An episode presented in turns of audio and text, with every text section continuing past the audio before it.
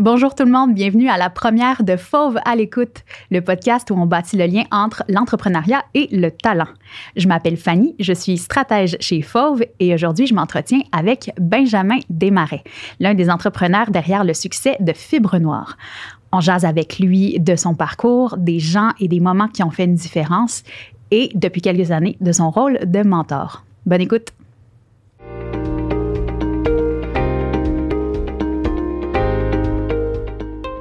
Benjamin, merci beaucoup de prendre ce temps-là, de venir jaser avec nous aujourd'hui, de venir jaser de, ton parcours, de, de recrutement, d'un peu de tout. Donc, euh, j'avais envie de te poser une première question. Euh, à ton avis, en entrepreneuriat, pour réussir, est-ce que c'est une question d'opportunité ou d'opportunisme? Hmm. Euh, les deux, je pense. ça prend ça prend un peu des, deux, bien évidemment, comme on, comme on dit en, bon, en bon français, timing is everything. Donc, il faut être au, bon endroit, au bon moment, mais en même temps, il faut à quelque part créer sa chance. J'ai toujours eu l'impression que la différence entre les entrepreneurs et d'autres personnes, c'est des plusieurs personnes, plusieurs gens voient des idées, mais après ça, c'est qui va avoir l'audace d'aller la saisir et mm. d'aller au bout de ça. Donc, oui, c'est une question d'être là, mais c'est une question de foncer aussi à un moment donné. Donc, il faut créer cette chance-là, puis il faut avoir le goût, l'envie, l'audace d'aller au bout d'une idée, d'un rêve. C'est ce qui fait la, c'est ce qui fait la différence souvent. Est-ce que tu as l'impression que c'est cette audace-là, que tu avais ça en toi, puis que ça t'a donné envie de te lancer là-dedans dès le début de ta carrière? J'irai pas jusqu'à dire euh, l'audace. Il y avait peut-être de l'audace à quelque part. Il y avait de l'insouciance aussi, on se le cachera pas, parce que un peu, un peu des deux, parce que Évidemment, ça vient. Euh, il, y a, beaucoup de choses super intéressantes dans une aventure entrepreneuriale, mais il y a beaucoup de défis, il y a beaucoup de moments qui sont moins drôles aussi. Donc, évidemment, c'est, facile de dire ça par la suite, mais si on dit, euh, si j'avais su tout ce qui m'attendait, ce que je l'aurais vraiment fait, on le sait pas, mais il y a toujours, il y a toujours ça. Puis je pense que c'est normal, puis c'est comme ça dans beaucoup de choses dans la vie. Ça prend un peu. Euh, on sait pas toujours ce qui nous attend. Sortir de notre zone de confort, c'est quelque chose que je pense tout le monde recherche à mm-hmm. certains niveaux. Puis moi, il y, a eu, il y a eu de ça aussi. À un moment donné, il faut juste accepter que c'est un, un saut dans le vide, puis dire, ben, il arrivera ce qui arrivera, puis on, on, verra par la suite. Pour plusieurs, le, parcours classique, c'est un peu d'être sur le marché du travail, puis de d'ensuite d'avoir certaines idées, puis décider de se lancer en affaires. De ton côté, dès le tout début de ta carrière, en fait, ça a été de te lancer en affaires, de, de, de lancer Fibre Noire. Oui. Ben, Est-ce que tu avais considéré le parcours classique ou? Encore une fois, puis là, je pense qu'on touche là à la partie insouciance. Il y a une opportunité qui s'est présentée où j'étais euh, j'étais à cette époque-là, en 2006-2007, à Polytechnique. J'étais en stage, j'étais avec un, collègue à moi, Rémi, pour ne pas le nommer, on travaillait ensemble. Puis cette idée-là nous est venue, on l'a on l'a réfléchi, on l'a reviré tous les bars. Puis à un moment donné, on s'est dit, ben pourquoi pas, si on y croit tant que ça, si on pense que notre idée est là. Puis j'étais à un stade dans ma vie où comme je le disais à la blague, j'avais à peu près rien sauf mes bâtons de hockey. Donc, euh, qu'est-ce qu'on a à perdre? Pourquoi pas? Euh, allons-y, essayons-le, puis on, verra bien. Euh, et, je dis que le reste, l'histoire, l'histoire s'est écrite d'une certaine façon. On a tout simplement décidé de, foncer avec Rémi, avec Jean-François, puis c'est comme, c'est ça. donc, ça a été, encore une fois, mélange d'audace et d'insouciance, puis on, on a tout simplement décidé de l'essayer. Vous, Rémi et toi, vous ne deviez pas vous attendre à ce que ça dure autant dans le temps, que ça prenne un peu cette tournure-là. Pour les gens qui connaissent peut-être pas Fibre Noire, pourrais-tu nous décrire un peu de, comment ça s'est passé? Puis euh, au final, euh, ça, vous avez fini par vendre cette, cette entreprise-là ben oui. à Vidéotron. Oui, oui, tout à fait. Pour faire, donc, euh, pour faire une, histoire qui a duré une douzaine d'années euh, très courte, euh, c'est une, une idée que, que, que j'ai eue, Fibre Noire. Donc, Fibre Noire, qu'est-ce, qu'est-ce que c'est à la base? C'est une entreprise de télécommunication. Puis l'idée, c'était d'aller desservir le marché de la petite entreprise pour des connexions Internet à haut débit. Parce qu'à l'époque, si on remonte 2005, 2006, 2007, on n'a rien inventé. Les connexions Internet à haut débit étaient là. La fibre optique était là. Ça, il n'y a, pas de doute là-dessus. Par contre, si on était Air Canada, si on était la Banque Royale, il n'y a pas de problème. On était en mesure d'avoir du service. Si on était une petite entreprise, un, studio de jeux vidéo, par exemple, qui mm-hmm. commençait à être, depuis ces, ces studios-là commençaient à être très, très, très présents, surtout à Montréal. Mais là, c'était beaucoup plus compliqué parce que les grandes entreprises ne voulaient pas nous desservir. Donc, nous, on s'est dit, ben, allons... Euh, avec différentes ressources qu'on avait identifiées, offrir ce type de service-là. À ce marché-là, essentiellement. Donc, ça, c'était, c'était l'idée de base, toute simple. Ça a pris une ampleur que vous n'oubliez pas. Ça a pris une ampleur à, laquelle on ne s'attendait absolument pas. Mais alors là, euh, pas du tout. Puis on l'a pas, on l'a pas réfléchi comme ça à la base. On l'a réfléchi parce qu'on sentait qu'il y avait, qu'il y avait un besoin, parce qu'on avait le goût d'avoir du fun. Puis surtout parce que les, les, les trois, Rémi, Jean-François et moi, ben, on sentait qu'on, qu'on travaillerait bien ensemble puis qu'on pourrait amener cette idée-là à quelque chose. Mais c'est, c'est parti tout simplement comme ça, il y, a, un client qui avait besoin d'aide, puis on s'est dit, est-ce qu'on peut aider ce client-là? Est-ce qu'on peut lui offrir une solution qui va répondre à ses besoins? Euh, puis Rémi et moi, on voyait un peu ce qui se passait sur le marché. On savait qu'on avait besoin de quelqu'un de technique pour le faire. Cette personne-là, c'est Jean-François qui s'est joint au projet dès le début. Mm-hmm. Euh, puis ben, à trois, on est en mesure de monter et, d'offrir quelque chose qui, que le client a accepté, euh, en sachant très bien qui on était, qu'on était trois gars, qu'on n'avait rien. Euh, qu'on partait d'absolument, d'absolument zéro, mais qui nous a fait confiance, qui a dit Je pense que vous allez être en mesure de livrer ce que vous me présentez là. Puis on s'est dit, ben, si on est capable d'en trouver un, on est sûrement capable d'en trouver un deuxième. Puis c'est comme ça qu'on est, qu'on est parti avec la confiance de ce premier client-là. Puis on a, on a bâti une, une, clientèle, puis un réseau, puis il y a des employés qui sont joints par la suite. Fait que c'est comme ça qu'on a bâti Fibre Noire. Vous êtes, parti avec, vous êtes parti avec les connaissances techniques d'une certaine façon. Qui, a apporté le côté business puis le côté développement dans tout ça? C'était Rémi et moi. Euh, à l'époque, on avait. Euh, je ne veux pas dire qu'on était des grands, des grands spécialistes, mais encore une fois, on arrivait avec ce, nos idées à nous bien, euh, bien arrêtées sur comment on devait faire les choses, puis on a approché le marché à notre, à notre façon à nous, en, en jeunes entrepreneurs, fonceurs, puis on, croyait en nos moyens, puis c'est ce qu'on a été euh, vendre, c'est ce qu'on a été répandre, notre, notre, capacité, notre optimisme est en mesure de développer ce type de produit-là, ce type de marché-là contre les grands joueurs qui étaient déjà bien établis dans le marché. Mm. Donc, c'était, un, je pense, un mélange parfait de, connaissances qu'on avait tant du côté technique, du côté business, du côté finance pour être en mesure de tout faire arriver ça, puis de faire de Fibre Noire le succès que ça a été, puis qui nous a amené, comme tu le mentionnais tantôt, ben, une dizaine d'années plus tard à la, à la vente de l'entreprise, puis à la suite du brand et de l'entreprise à l'intérieur de Vidéotron. Mm-hmm. Est-ce que dans, dans, ces 10 ans, 12 ans-là, à quel moment est-ce que vous avez senti que là, ça prenait un autre niveau? Que ça devenait plus grand que ce que vous aviez imaginé. Est-ce que est-ce que tu as un, espèce de moment ou un point dans le temps? Moi, j'ai moi, j'ai, moi, j'ai un moment très particulier où est-ce que euh, dans ma tête, je me souviens de m'être passé la réflexion que là, c'était plus simplement une, une entreprise, une entreprise, un, un, trip d'entrepreneur, je vais le dire comme ça, mais que là, vraiment, c'était une entreprise qui était sérieuse, puis il y a des gens qui comptaient, comme, qui comptaient là-dessus. On est quand dans le temps en ce moment? On est, j'ai de la misère à, spécifier. Euh, à spécifier. On, a, on est évidemment une entreprise qui a plusieurs années déjà. donc, on a des clients qui sont là, qui comptent sur nous, bien évidemment, mais ça, on dirait que, que les clients venaient, rentraient, puis c'était très naturel pour nous de bien servir nos clients, c'était notre préoccupation première. Mais je vais toujours me souvenir à un moment donné où il y a deux employés qui étaient, euh, qui étaient un couple dans la vie, qui sont venus les deux dans la même journée me demander une attestation d'emploi parce que les deux voulaient, les deux souhaitaient s'acheter un condo, puis là, ils avaient besoin d'aller à la banque pour avoir une hypothèque, puis là, ils m'ont demandé les deux de signer leur attestation d'emploi, puis c'est là-dessus qu'ils se fiaient. Donc, cette même journée-là, j'ai réalisé, puis je me suis vraiment passé la réflexion, je me suis dit, OK, là, il y a, des, il y a vraiment des, des, des, familles qui comptent là-dessus. Il faudrait peut-être commencer, évidemment, la blague, il faudrait peut-être commencer à réfléchir un peu à ce qu'on fait puis s'assurer qu'on fait ça correctement. Ça pourrait être un bon moment. Il y a des gens qui vont à la banque avec notre signature. C'est exactement ça. Donc, c'est drôle, ça peut paraître anodin, mais pour moi, cette journée-là, puis évidemment, je dis pas que j'ai eu la, pas eu ce genre de réflexion-là avant, mais, vraiment, je me rappelle de ce moment-là où, c'est arrivé, puis je dis, OK, là, c'est Là, c'est sérieux. Là. Il, y a, quelque chose qui est en train de, de se passer. Pour moi, en tout cas, c'est, un, un, moment que je vais me souvenir quand même, quand même assez longtemps.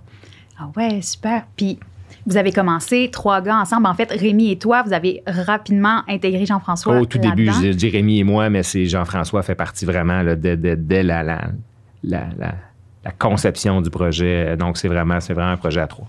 Puis, euh, à partir de. Vous, êtes, vous étiez ce trio-là qui, prenait, qui est à la tête de ça, qui prenait les décisions, j'imagine qu'au fur et à mesure où ça a grandi, il y a eu un moment où il a fallu que vous intégriez des gens dans le côté décisionnel de tout ça, dans le côté stratégique. Comment ça s'est, passé? ce sont qui ces personnes-là, ces personnes clés que vous êtes allés chercher pour vous faire grandir là-dedans?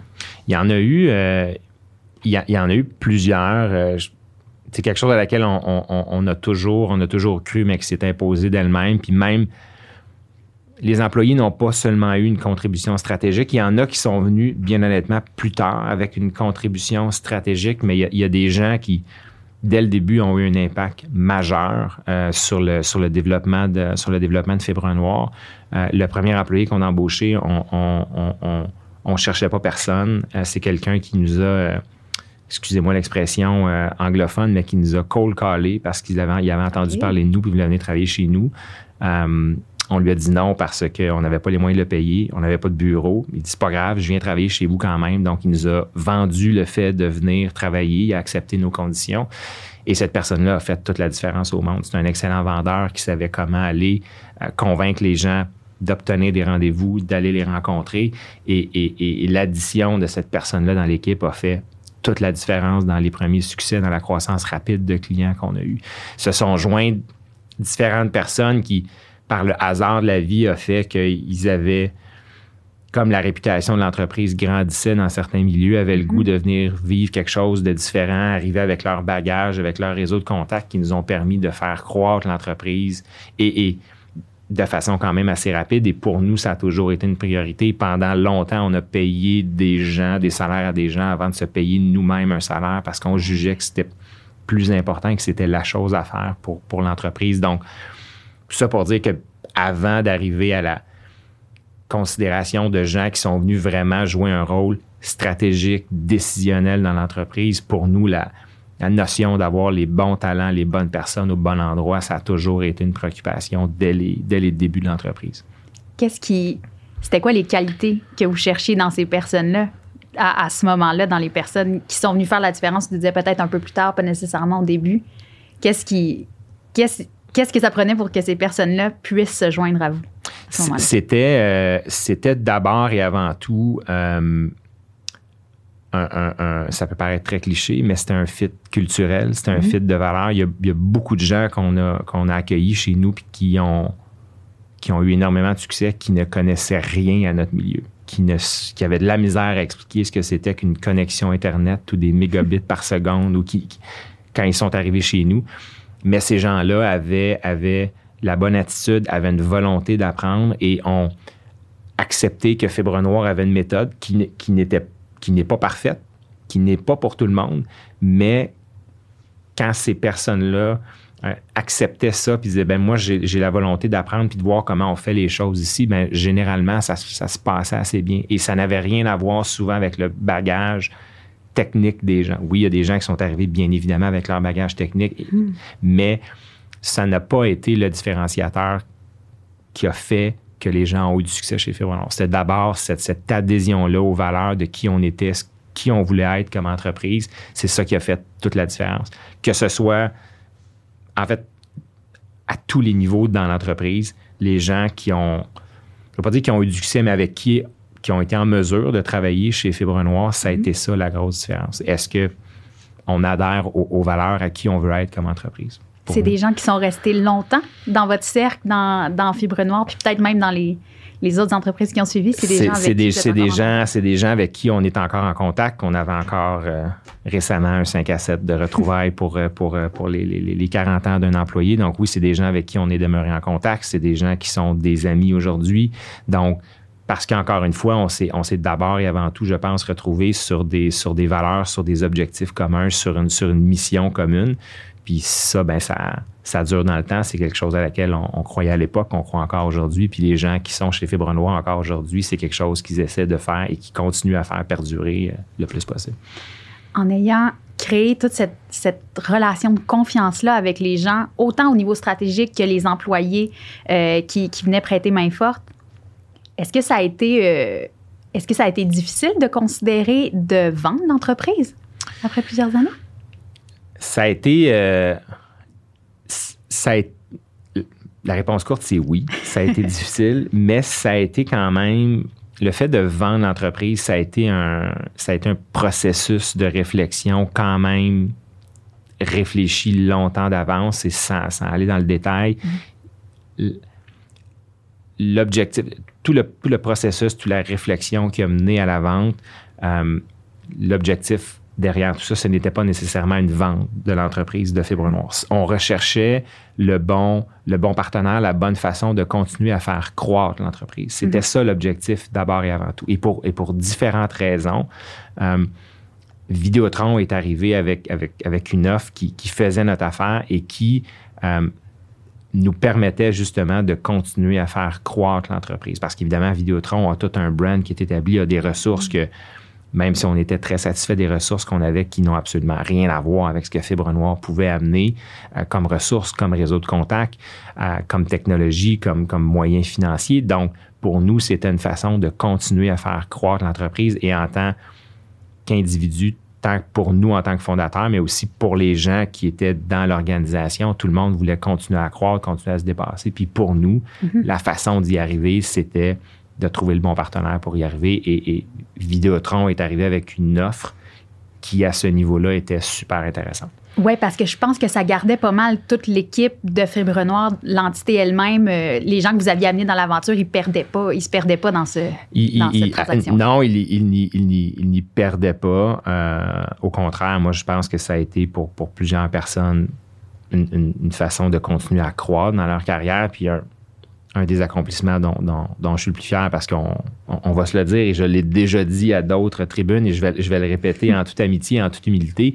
Euh, avant que, que, avant que Vidéotron euh, fasse leur offre, c'était notre, notre, notre, compétiteur numéro un. On, on, perdre un contrat à Vidéotron, ce n'était pas une bonne journée au bureau. Donc vraiment, c'est et, tout le monde, tout le monde était et, c'est tout à fait normal. Vidéotron est, est, une très belle entreprise et faisait énormément d'efforts pour, pour venir dans le ils, ils étaient déjà, mais faisaient encore plus d'efforts pour venir jouer dans le marché dans lequel nous étions et, c'est tout à fait normal et on le comprenait. vous aviez visé juste en fait. Euh, et, oui, et, donc, on, se butait à eux quand même assez, assez souvent. Donc, euh, évidemment, ça, ça, teint bien évidemment la façon dont les gens pensent, puis on, voulait évidemment s'assurer de gagner le plus souvent possible. Donc, quand il a fallu annoncer que là, ben, l'ennemi devenait soudainement notre meilleur ami, ben, c'est sûr que ça n'a pas, on va se dire les vraies choses, ça n'a pas été au début une vente une vente facile, mais les gens, encore une fois, comme c'était l'œuvre d'un processus qui avait été mûrement réfléchi et comme mm-hmm. les gens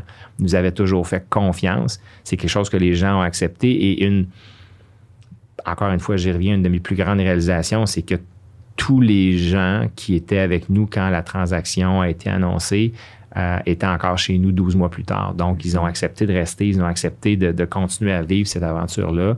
Donc, ça, c'est quelque chose dont moi, je suis, je suis extrêmement fier parce qu'ultimement, je pense que ça démontrait la confiance dans le plan puis dans, dans, ce qu'on voulait proposer pour la suite euh, à notre équipe.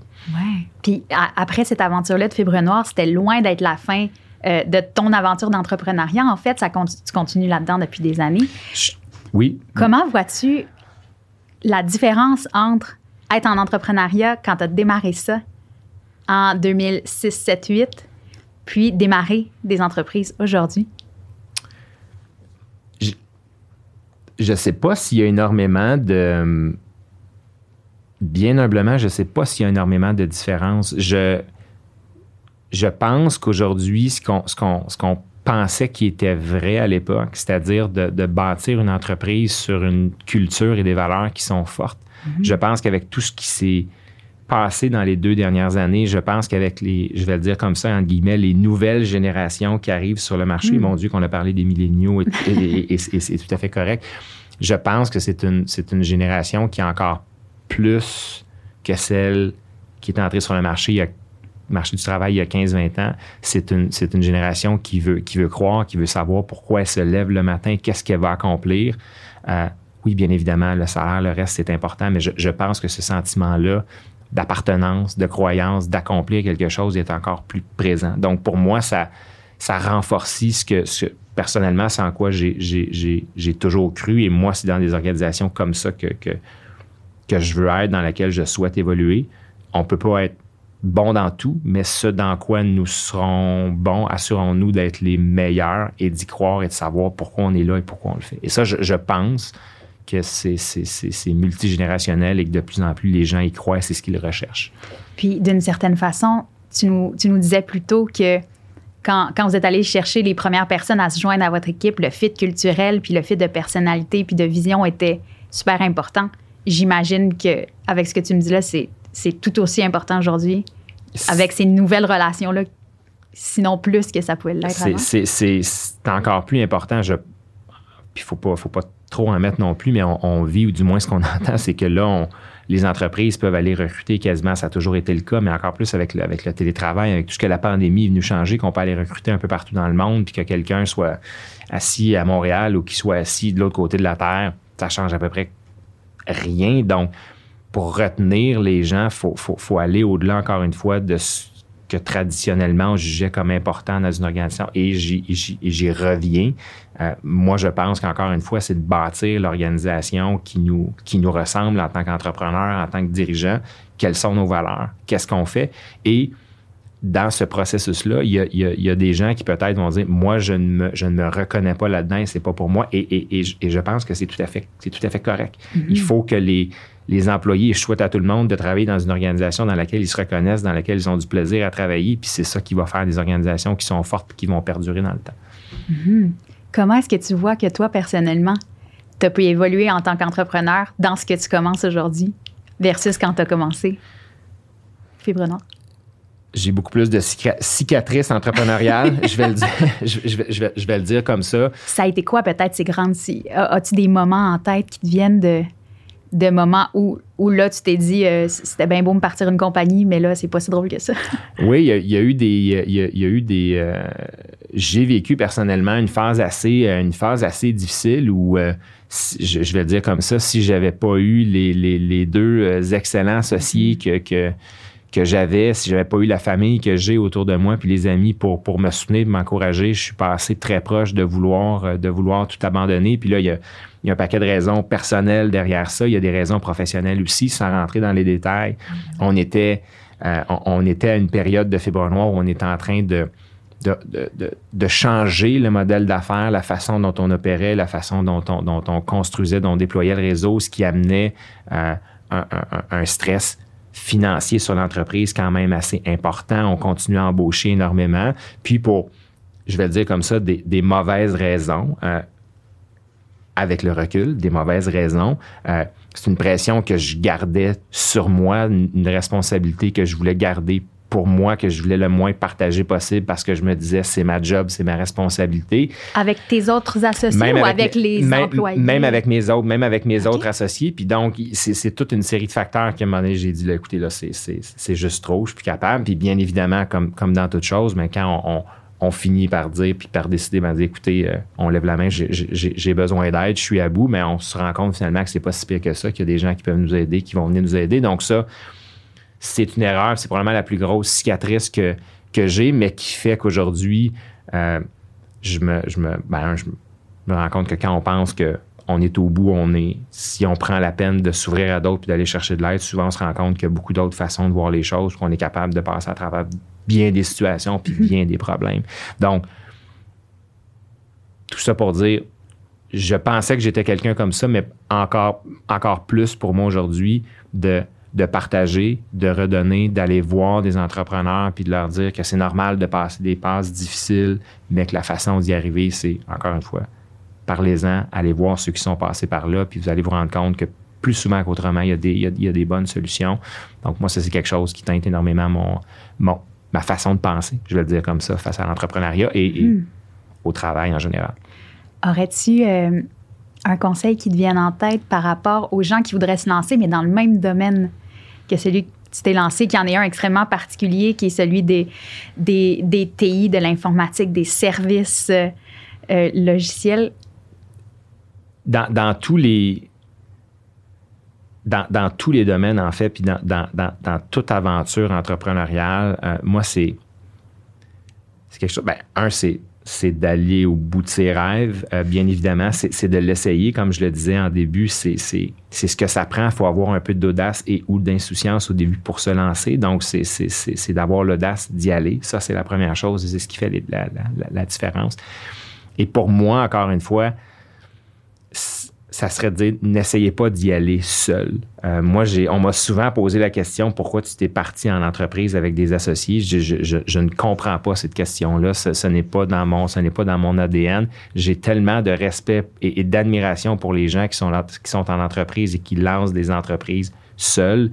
Je suis, j'en serais incapable. J'ai trop de j'ai des qualités, mais comme tout le monde, j'ai des défauts. Il y a des choses que je ne suis pas capable de faire. Il y a, des façons de, voir qui me sont un peu plus étrangères. Puis c'est pour ça que j'ai eu des associés, c'est pour ça que j'ai besoin de gens autour de moi. Et, c'est ce qui a fait toute la force. il n'y a aucun de nous qui serait arrivé à, à faire ce qui est devenu Fibre Noire seul. pour moi, d'aller chercher les conseils, d'aller chercher les bonnes personnes et de ne pas sous-estimer la force que les bonnes personnes puis l'entourage peut amener dans un projet entrepreneurial c'est le conseil, euh, c'est le conseil que je donnerais à tout le monde. Ah ouais. Puis là, tu te trouves en ce moment, ces années-ci, quasiment plus dans un rôle de, de mentorat, d'accompagnement. Euh, tu es présent auprès de certaines entreprises. Des mhm. fois, tu vas parler un peu à la relève aussi. Qu'est-ce qui te plaît dans ce rôle-là? Qu'est-ce que, qu'est-ce que toi, personnellement, tu as envie de transmettre? Peut-être comme des, des valeurs, des bons coups que toi, tu as fait ou des erreurs que toi, tu as pu faire? Ça revient. Euh, c'est c'est fascinant à quel point quand on se met à parler avec des, euh, des entrepreneurs de, de, tout âge, parce que j'en mm-hmm. ai, ai croisé, euh, les gens viennent souvent en coaching ou en mentorat avec des, avec des questions très techniques. Euh, comment j'aborde mon marketing? Est-ce que tu peux m'aider avec mon budget? Est-ce que tu... toutes sortes de questions. Et quand on creuse, puis quand on va sur les vrais problèmes, c'est souvent des questions personnelles qui reviennent. C'est souvent des questions de confiance. Est-ce que je suis en train de prendre la bonne décision? Euh, comment est-ce que j'oriente. C'est beaucoup des questions de, je vais le dire comme ça, de, ressources humaines. OK. Tant vers soi ou vers les autres, souvent. Au-delà de la question technique, puis les gens, souvent, à ces questions techniques-là, ont les réponses à portée de main. C'est une question souvent de, de, confiance, peut-être juste de voir les choses un peu différemment les, pour les mettre en action puis les, puis les, puis les appliquer essentiellement.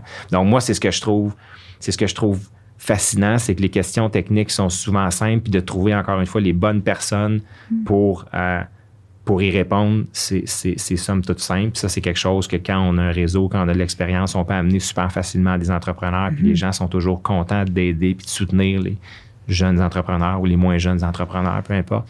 Mais après ça, c'est toute une question de comment on se sent par rapport à ça. C'est une question de vraiment qu'est-ce qu'on veut faire, comme, quelle orientation on veut donner à une entreprise. Et ça, il n'y a pas de bonne réponse. Il y a la mm-hmm. réponse que l'entrepreneur veut y donner, puis c'est là qu'il faut mettre un peu, excusez-moi l'expression, c'est trips à table, puis dit, ben, moi, c'est ça le type d'entreprise que je veux, puis c'est dans cette direction-là que je vais aller. Puis c'est encore une fois, c'est une réponse qui est très personnelle, puis il n'y a pas de bonne ou de mauvaise réponse, puis mon opinion n'est pas plus importante que celle de l'entrepreneur. C'est à lui ou elle de prendre la décision. Hmm. Est-ce qu'il y a, est-ce qu'il y a des gens, peut-être euh, des, entrepreneurs que tu vois aller en ce moment qui, qui, qui piquent ta curiosité, qui t'inspirent? Est-ce qu'il y a des domaines que tu surveilles du coin de l'œil parce que ça, te, ça, ça vient t'intéresser, toi, en tant qu'entrepreneur? Oui, il y a il y en a un en particulier, puis pour différentes raisons, je ne le nommerai pas, mais dans, un programme, euh, un programme de mentorat dans lequel, dans, lequel je suis, j'ai rencontré un entrepreneur qui, euh, qui, que je trouve absolument, que je trouve absolument super, qui m'inspire, euh, qui, et qui est dans, qui est en train d'appliquer certaines technologies à toute la, une, évidemment toute la problématique des changements, des changements climatiques, entre autres, ou de voir comment mm. on peut, euh, comment on peut y réfléchir ou d'amener certaines données pour prendre des meilleures décisions dans le contexte des changements climatiques. Donc, ça, je trouve ça super intéressant parce que ça allie quelque chose qui est très, très, très technique, technique, pardon, technologique, à l'avant-garde, euh, et en même temps sur quelque chose qui est tellement important et à laquelle il faut continuer à, ben pas continuer, je dis vous dire commencer à réfléchir parce qu'on est juste au début de la réflexion de comment on va adresser ce problème-là tant qu'à moi. Donc, je trouve que c'est un, c'est un, un, un, un, mélange qui est super intéressant dans des entrepreneurs qui sont euh, allumés, jeunes, qui veulent foncer justement et qui ont un paquet d'options en face d'eux. Puis là, se dit, ben, qu'est-ce qu'on mm. veut, dans quelle direction on veut aller. Puis ça, ben, c'est la réponse leur appartient qui est-ce que vous voulez être comme entreprise, comme entrepreneur? Donc, je trouve que c'est une réflexion qui est super intéressante qu'ils ont en ce moment, puis j'ai le privilège de pouvoir les accompagner. Donc, je trouve ça super intéressant.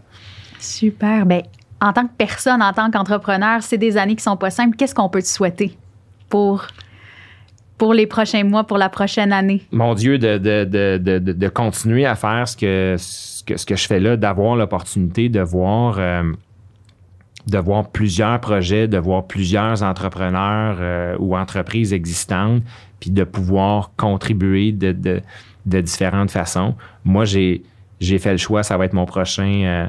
Euh, ma prochaine orientation de carrière, je veux, euh, je veux œuvrer dans, dans, le monde du, du, financement des entreprises, justement. Hmm. Donc, ma prochaine, mon prochain saut sera dans ce monde-là. Donc, pour moi, c'est un peu, c'est un peu une, façon super intéressante de, de, de, rester proche des entrepreneurs, justement, mais d'amener certains outils, dont le capital, dont l'expertise, pour les aider à faire, à faire croître avec les entreprises qui voudront bien collaborer avec nous et la, et la future équipe. Donc, moi, je trouve ça super intéressant, je trouve ça super stimulant. Il y a tellement de choses intéressantes qui se passent dans, dans tous les domaines. On est en train de vivre un paquet de changements.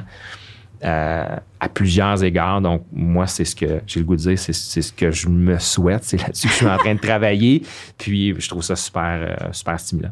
Bien, c'est vraiment inspirant de voir en fait que on sent que le feu est encore là après avoir euh, vécu toute la gamme des émotions à, l'étape où tu en es, tu aurais pu te dire Moi, j'ai assez donné.